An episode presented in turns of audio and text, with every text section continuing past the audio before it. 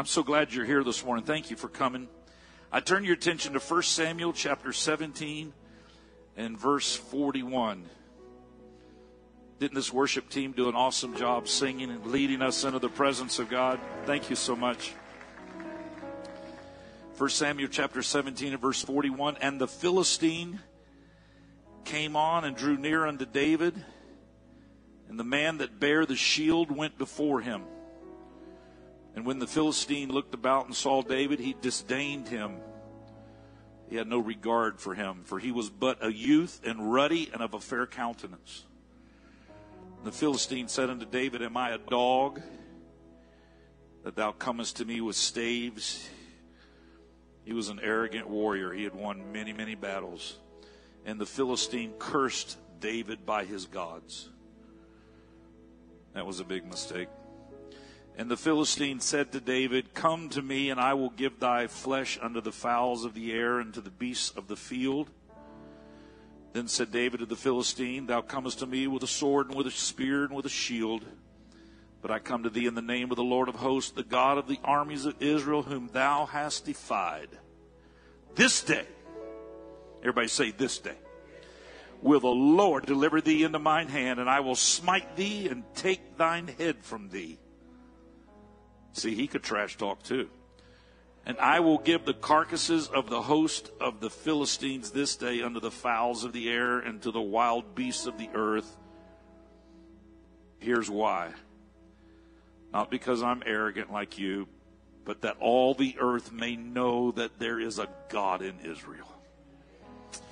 Oh, thank you, Jesus. How many of you know God is wanting to do some incredible things to show his mighty hand of power? He's just looking for a vessel he can use. And all this assembly shall know that the Lord saveth not with sword and spear, for the battle is the Lord's. And he will give you into our hands. And it came to pass when the Philistine arose and came and drew nigh to meet David, that David hastened and ran toward the army to meet the Philistine. David put his hand in his bag and took thence a stone and slang it and smote the Philistine in his forehead that the stone sunk into his forehead and he fell upon his face to the earth. So David prevailed over the Philistine with a sling and with a stone and smote the Philistine and slew him. But there was no sword in the hand of David. If you continue to read, you'll realize that he took Goliath's own sword. A big sword, one you'd have to hold with both hands, and took Goliath's head off of the rest of his body and held it up for all the Philistines to see that their warrior had been defeated. I'd like to speak this morning in the next few moments on this subject the weakness of a giant. The weakness of a giant. You may be seated. Thank you for standing in honor of God's word. The story of David and Goliath has always been one of my favorite stories in the Bible. I'm sure that's true for many others as well. It has stood for many things in people's lives, but the most common theme has been one of the underdog prevailing against what appeared to be an unbeatable foe. But today, for just a few moments in your hearing, I would like to look at this story from a different angle. There is no doubt that Goliath was a giant. The name Goliath has become synonymous with power, ferocity, and strength. His height was nine feet and nine inches. The height alone would be very intimidating and imposing. Can you imagine a man nine feet tall and nine inches? But he wasn't just some big, tall, skinny beanpole. He was a monster of a man. He was broad shouldered. He was something that was intimidating to look at the physical eye. The reason we know that is the Bible is very specific about even his armor and the weight of it. That his spear was like a weaver's beam. There are, there are many descriptions of the vastness even of his armor. Well, we know that giants have been around since time began. In fact, they are first described in the Bible in the book of Genesis, chapter 6. Originally, giants appear to have been regarded positively, often considered as heroes, particularly by the non Hebrew population. But after the great flood, giants remain present in the scriptural texts, as we read in 1 Samuel 17. But often their good reputation had waned in the eyes of the Hebrews, especially, and they often tended to be seen as the enemy often fighting in armies, particularly with the Philistines. The nation of Israel also had some tall, imposing warriors. Their king, Saul, was one of them. The Bible said he was head and shoulders above all the others when he was chosen to be king. Some believe that he was upwards of six eight, six ten, possibly even seven feet tall himself. So giants were not limited to only one nationality. They are mentioned several times throughout Scripture. But of all the giants that are mentioned in Scripture, Goliath, the Gittite, the one we read about, is the most well known giant in the Bible. He is described as a champion out of the camp of the Philistines. From Samuel and Chronicles, we have the ability to read about Goliath's pedigree. The literal interpretation of the verses suggests that his brother and three sons were also of giant stature. The name of Goliath's third son does not appear in the Bible, but it is said that he had on each hand six fingers and on each foot six toes. Samuel 21. As we read more and more, even throughout Scripture, of Goliath's family tree, it is suggestive of a hereditary, autosomal dominant pituitary gene that is named by modern medicine as AIP. According to the National Library of Medicine, Goliath appears to possess a hereditary pituitary disorder, causing something that is referred to in the medical field as gigantism. It is what is referred to as a pituitary disorder that causes them to grow extra digits on their hand and feet and enormous height, and it was hereditary, as we see even in Goliath's family. Goliath's traits, which enabled him to rise through the Philistine ranks, might also have been a contributory factor to what led to his downfall. In later life, people with pituitary diseases oftentimes develop myopathy, which leads to inhibited movement. This might account for the giant's ponderous steps prior to and during his fight with David. Goliath often, as we read even in our text today, entreats David to move towards him on the battlefield. Limitation of lateral vision is common among humans with gigantism. Goliath's practice of sending his shield bearer in front of him would also give us further evidence of this particular pituitary disorder. We read about that in 1 Samuel as well. It might have been his effort to overcome his weakening vision, Goliath's inability to see David's sling or the oncoming projectile could have been because of his pituitary tumor that was pressing upon his optic nerve. It would also make sense that there was a soft tissue tumor in his forehead because if a rock hits that right there on you or I, it will most likely bounce because of a bone that we have there. But the Bible says that with Goliath, that it sunk into the tissue. I don't share any of this with you this morning to lessen the miracle of the defeat of this giant.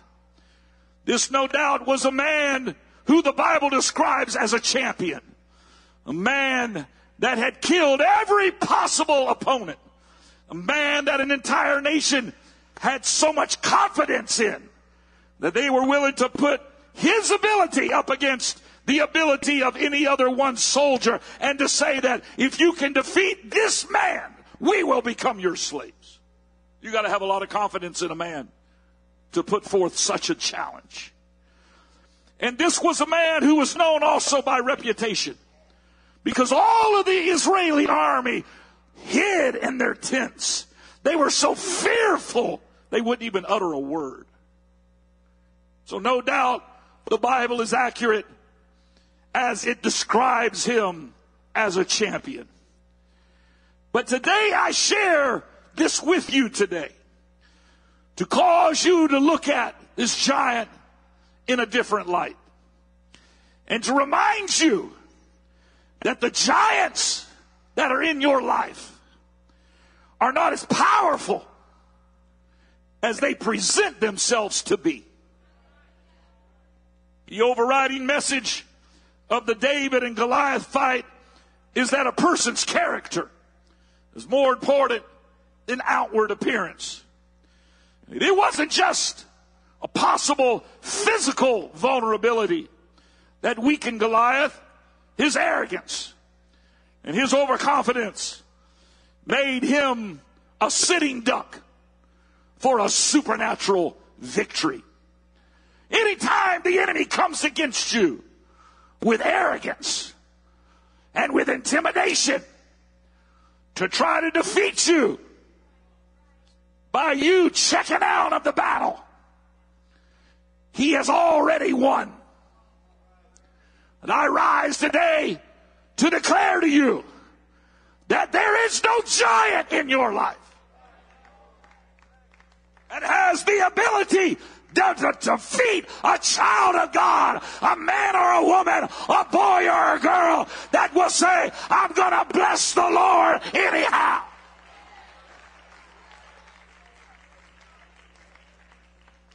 Bible says that pride goeth before destruction. So every arrogant, overreaching giant that has you awake at night has a weakness of pride. Whatever has you feeling overwhelmed and overmatched has a weakness. It has an Achilles heel.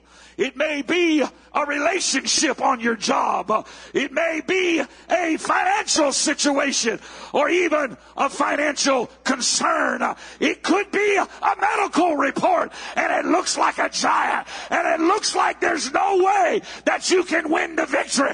I've come to tell you today that that giant has a weakness.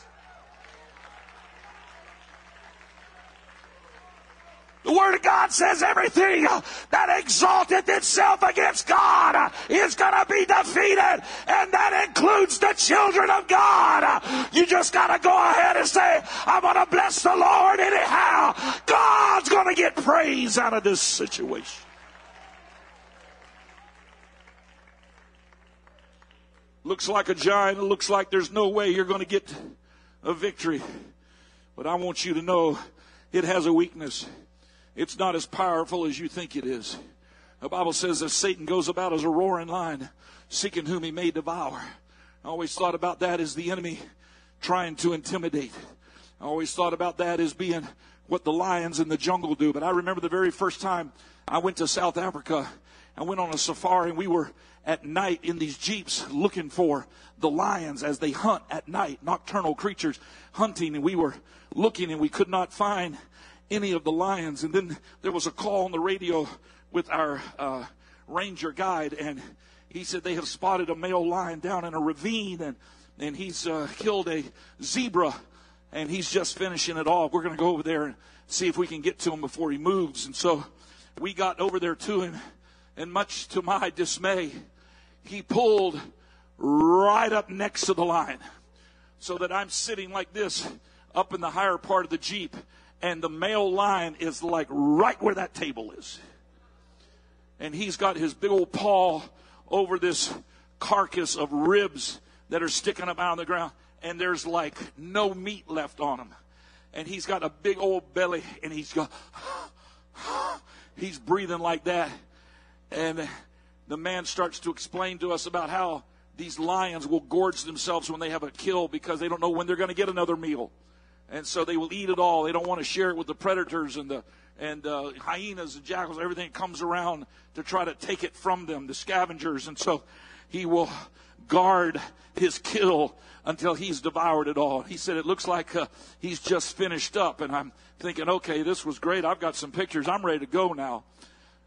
But before we could move the Jeep, he let out a bone chilling, hair rising roar. I mean, you could hear it for miles, but I was right next to him. And when he roared, I thought, he is not finished eating yet. He is ready for dessert, and I look like a piece of cheesecake or something. So I was like, Is there a possibility we can move?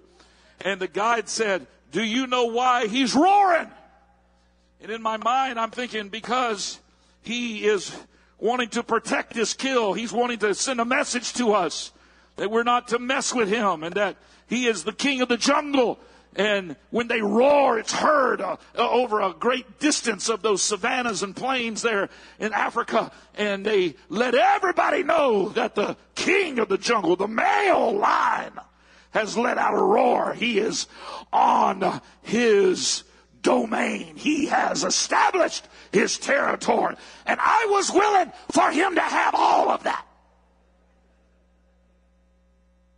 But the guide surprised us when he said this. He said the reason that he's roared is because he's vulnerable. He has just gorged himself. He is so full, he can barely breathe, much less fight. And he feels threatened. And he feels vulnerable. So he roars as a self-defense mechanism. When he said that, even though it was the middle of the night, and we were out in the African savannah jungle, I was so reminded of the scripture that Satan goes about as a roaring lion. He goes about roaring, not because he's more powerful than a child of God, not because he can defeat you with his suggestions, uh, but because he is vulnerable to a man or a woman that is filled with the Spirit of God, uh, that can pray in the Holy Ghost, uh, that can declare the glory and the greatness of God. I come today to tell you, your giant has a weakness.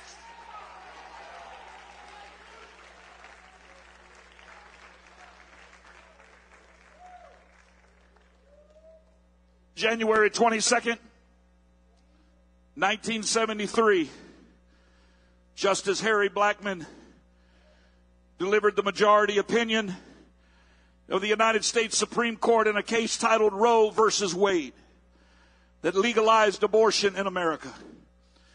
Justice Blackmun was former counsel to Mayo Clinic, which is considered one of the prestigious medical institutions in America headquartered in Rochester, Minnesota.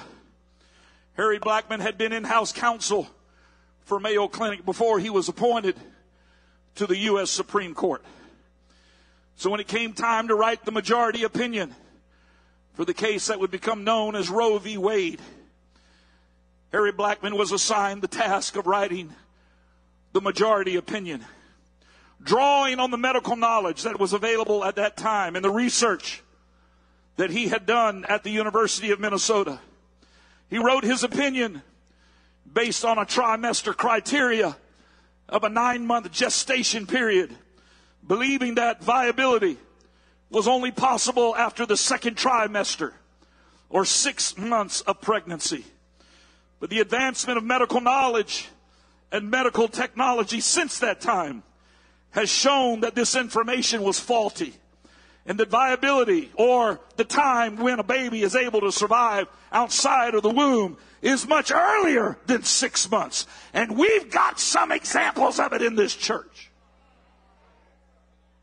There's two little girls, uh, twin girls that I just saw run down that aisle that were born at three months. And they are healthy and full of presence,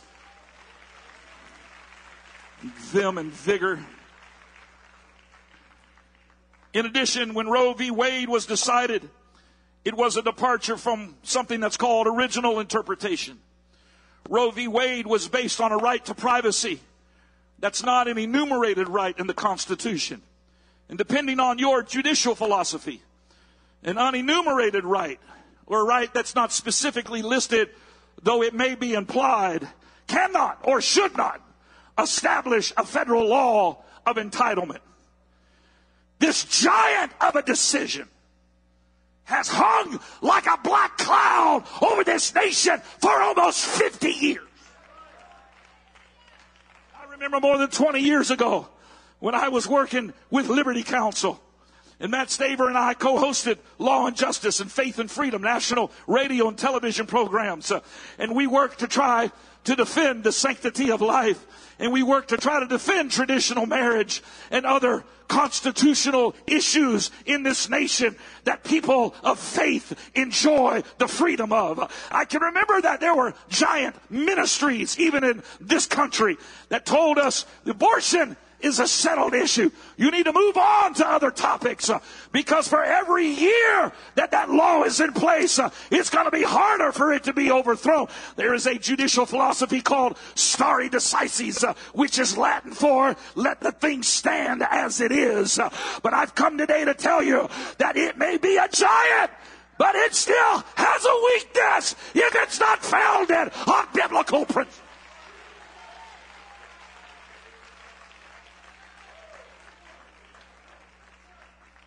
This giant of a decision cost millions of babies' lives. It began a moral decline that continues in this nation at an accelerated pace. But this week on Friday, June 24th, 2022, nearly 50 years later, the Supreme Court of the United States uh, overturned that decision.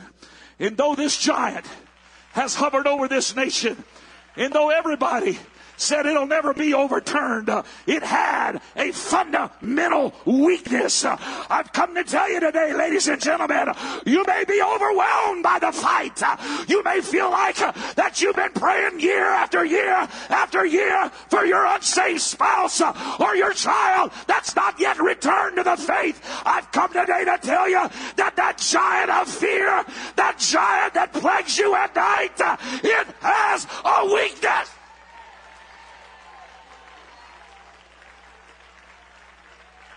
And the weakness of the giant is that it opposes a biblical principle that if you raise them in the fear of God, they will not depart from it. But if two or three can agree together, they can touch any one thing, and it shall, it shall, it shall be heard. Sometimes you can feel like the world's getting worse and worse, and it is. I was telling the church on Wednesday night that I just got back from New York last week, and it was so bad. There was such a heaviness in the spirit realm as I walked through Times Square. I felt like I was visiting Sodom and Gomorrah. I'd never seen so much debauchery, filthiness in all of my life. And if you're trying to live a life that pleases God, and the world is getting more and more vile, you feel like you're fighting a giant and you are overmatched. But I've come today to tell you the giant has a weakness.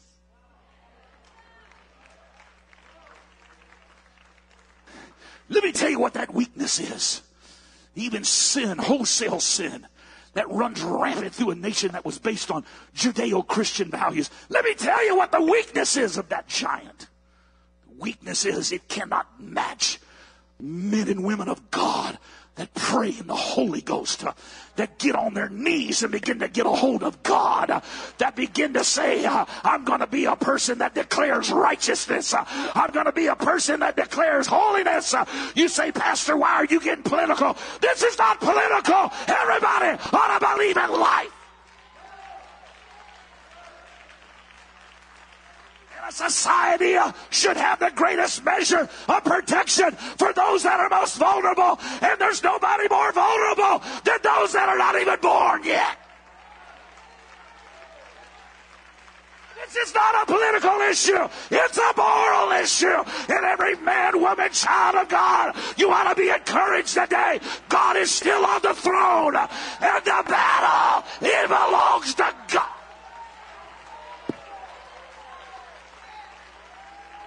I've come to encourage somebody today. Don't give up. Get back in the bag. Get another stone.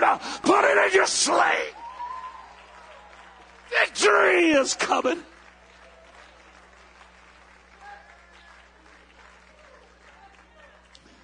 Second Samuel 21 verse 15. Moreover, the Philistines had yet war again with Israel. Yet war again with Israel. When David defeated Goliath, it wasn't the end, it was the beginning. The beginning of battles. David went down and his servants with him and fought against the Philistines. And David waxed faint.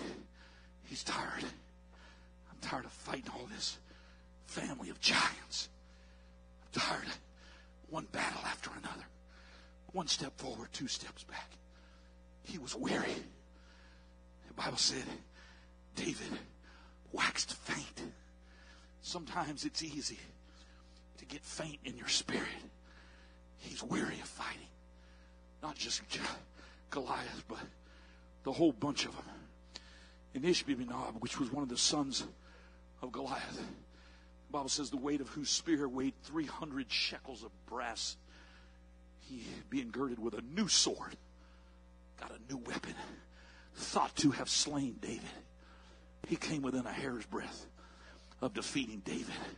But Abishai, the son of Azariah, secured him or overcame him and smote the Philistine and killed him.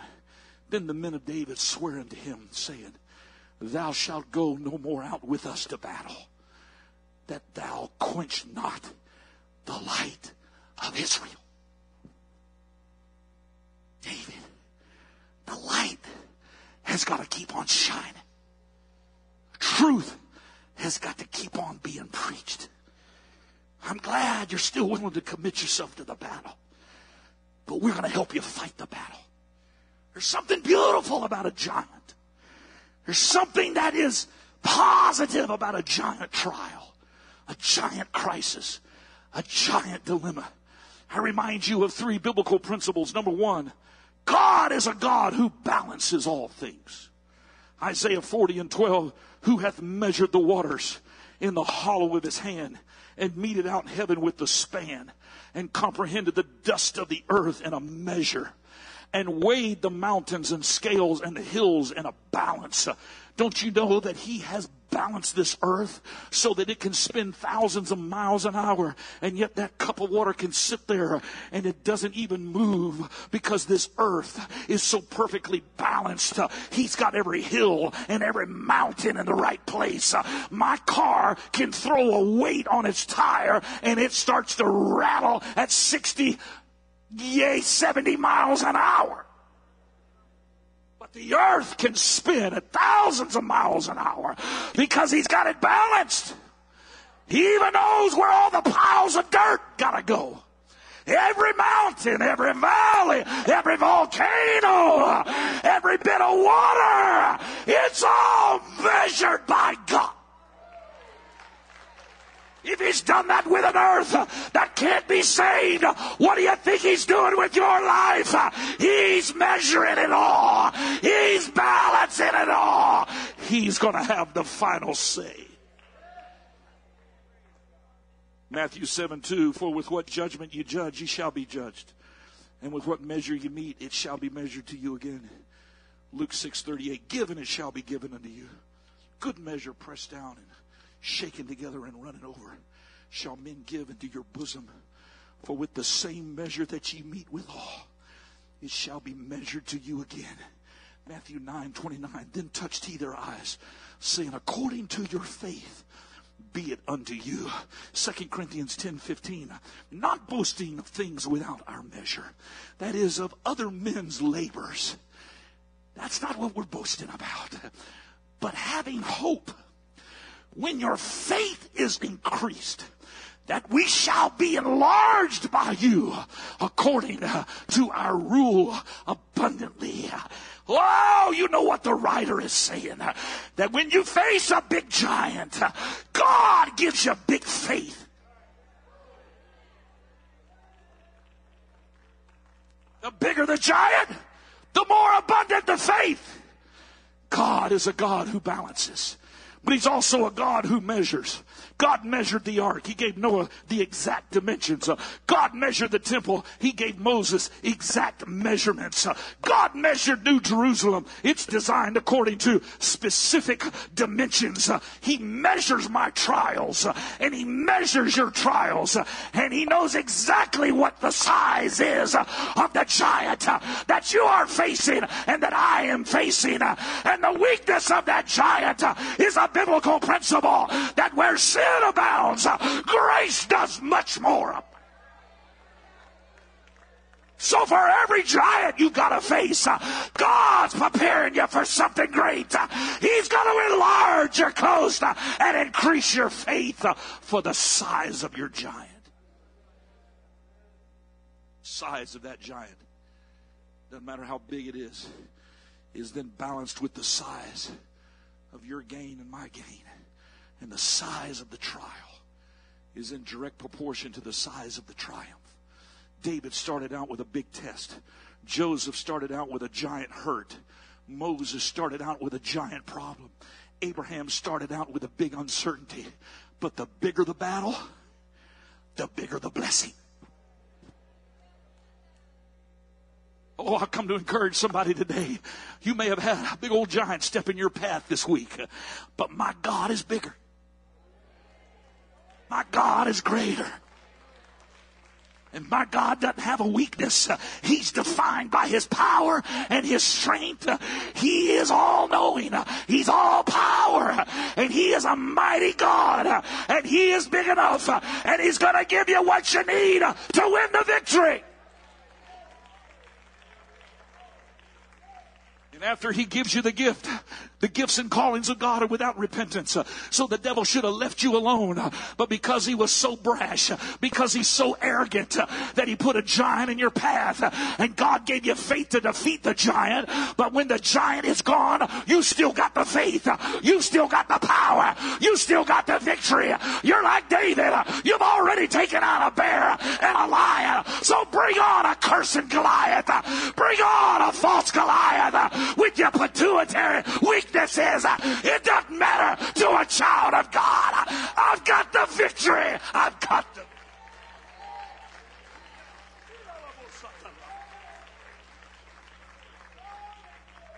If you're going through a difficult time, if this one is really big, take heart. God really loves you. He's got something big in store for you. A big storm, a big hurricane, it's balanced out by a big recovery, a lot of jobs, a lot of growth, a lot of surplus. But finally, let me conclude with this point. If you fight a giant and win, it does not mean that you'll not fight another giant. It just means that the next giant that you face, you will not face alone.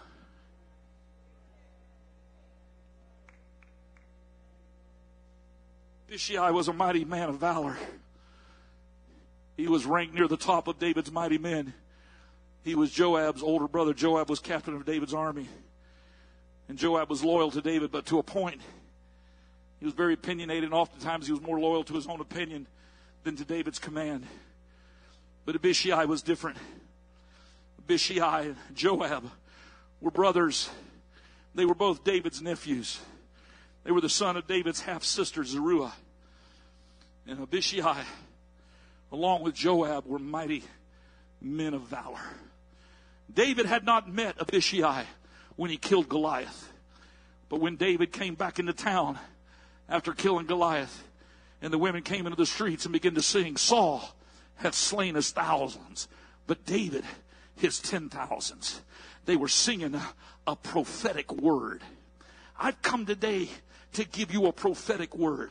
Some of you are being fought by the enemy right now, not for what you are, but for what you're going to be.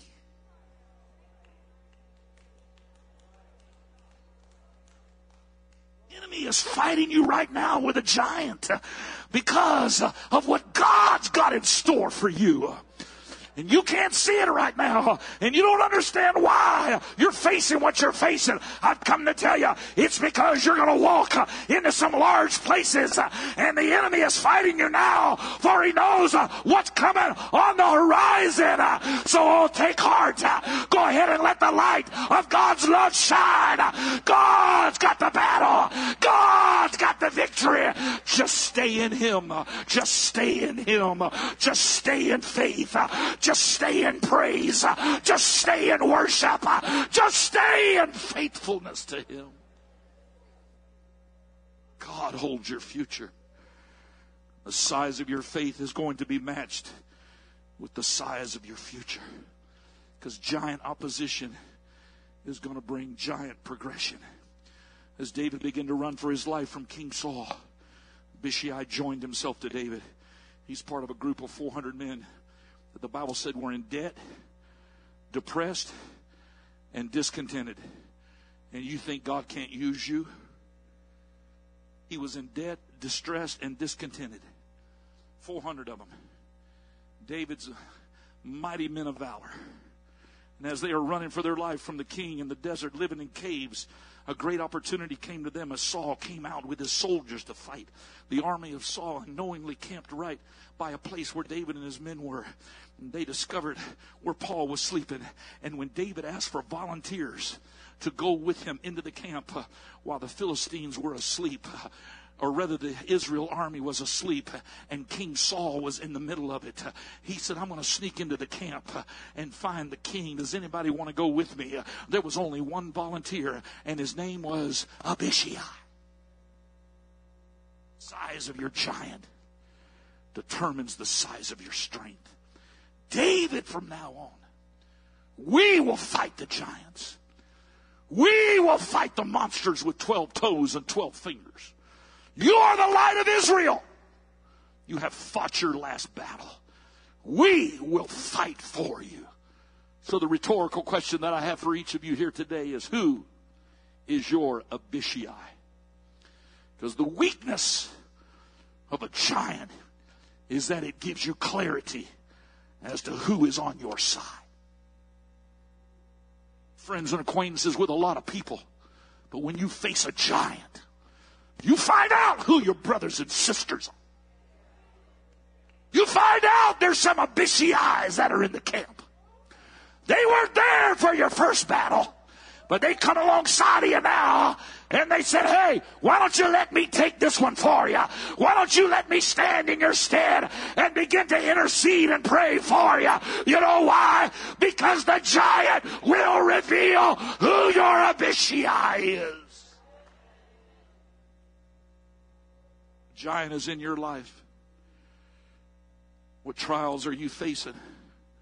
What obstacles? What wall? Don't fret it.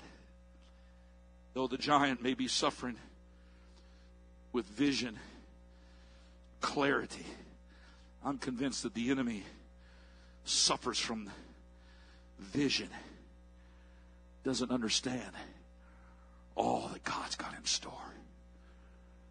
So, just out of its pure ignorance and arrogance, comes against a man or a woman of God, comes against a young man or a young lady of God, tries to exert itself through intimidation.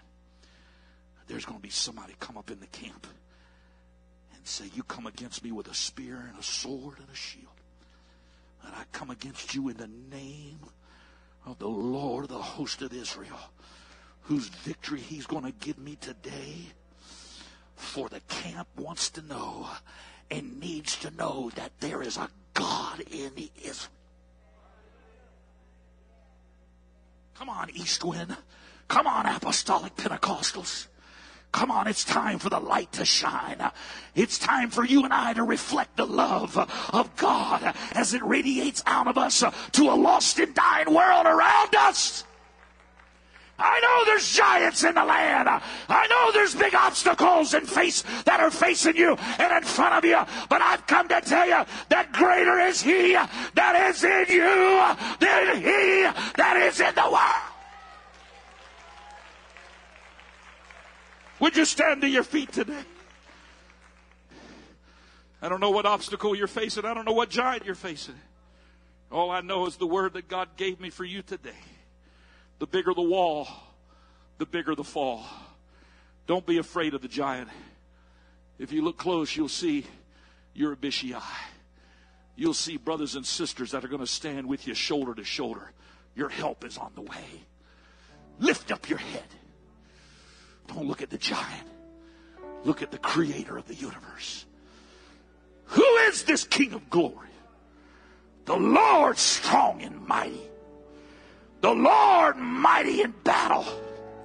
Lift up your heads, O ye gates.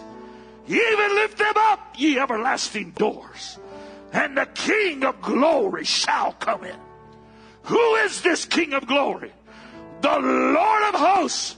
He is the King of glory. You ought to lift your hands and you ought to lift your heads and you ought to set your mouth like a trumpet and declare the glory and the praises of God.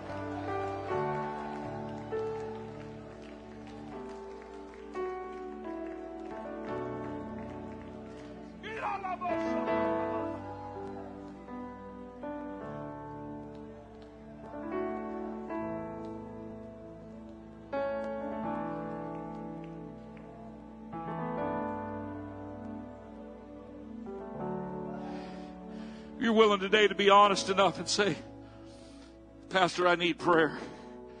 You don't have to go into details to what it is, but you're just willing to say, I need prayer. I wonder if you just slip your hand up right now. Look at all these hands all across this auditorium. Come on, God knows.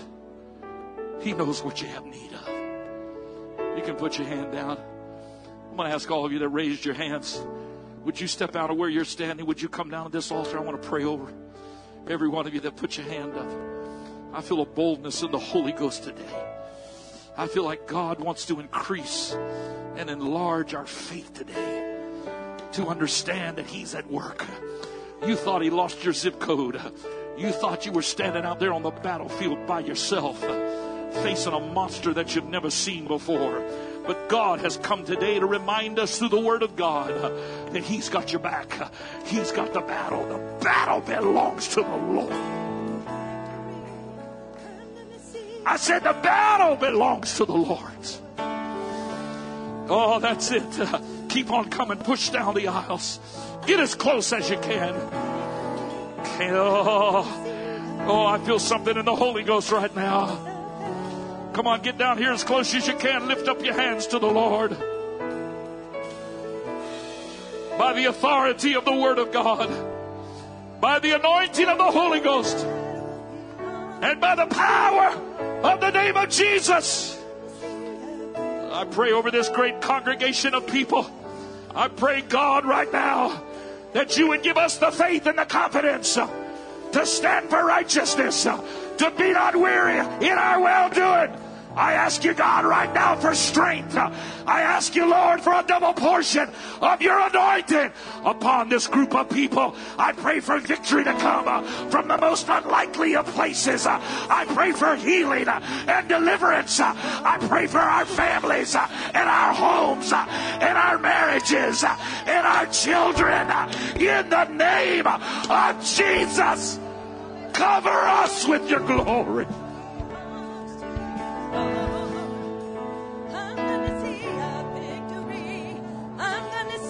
Name of Jesus. For the battle belongs to you, Lord. In the name of Jesus. In the name of Jesus.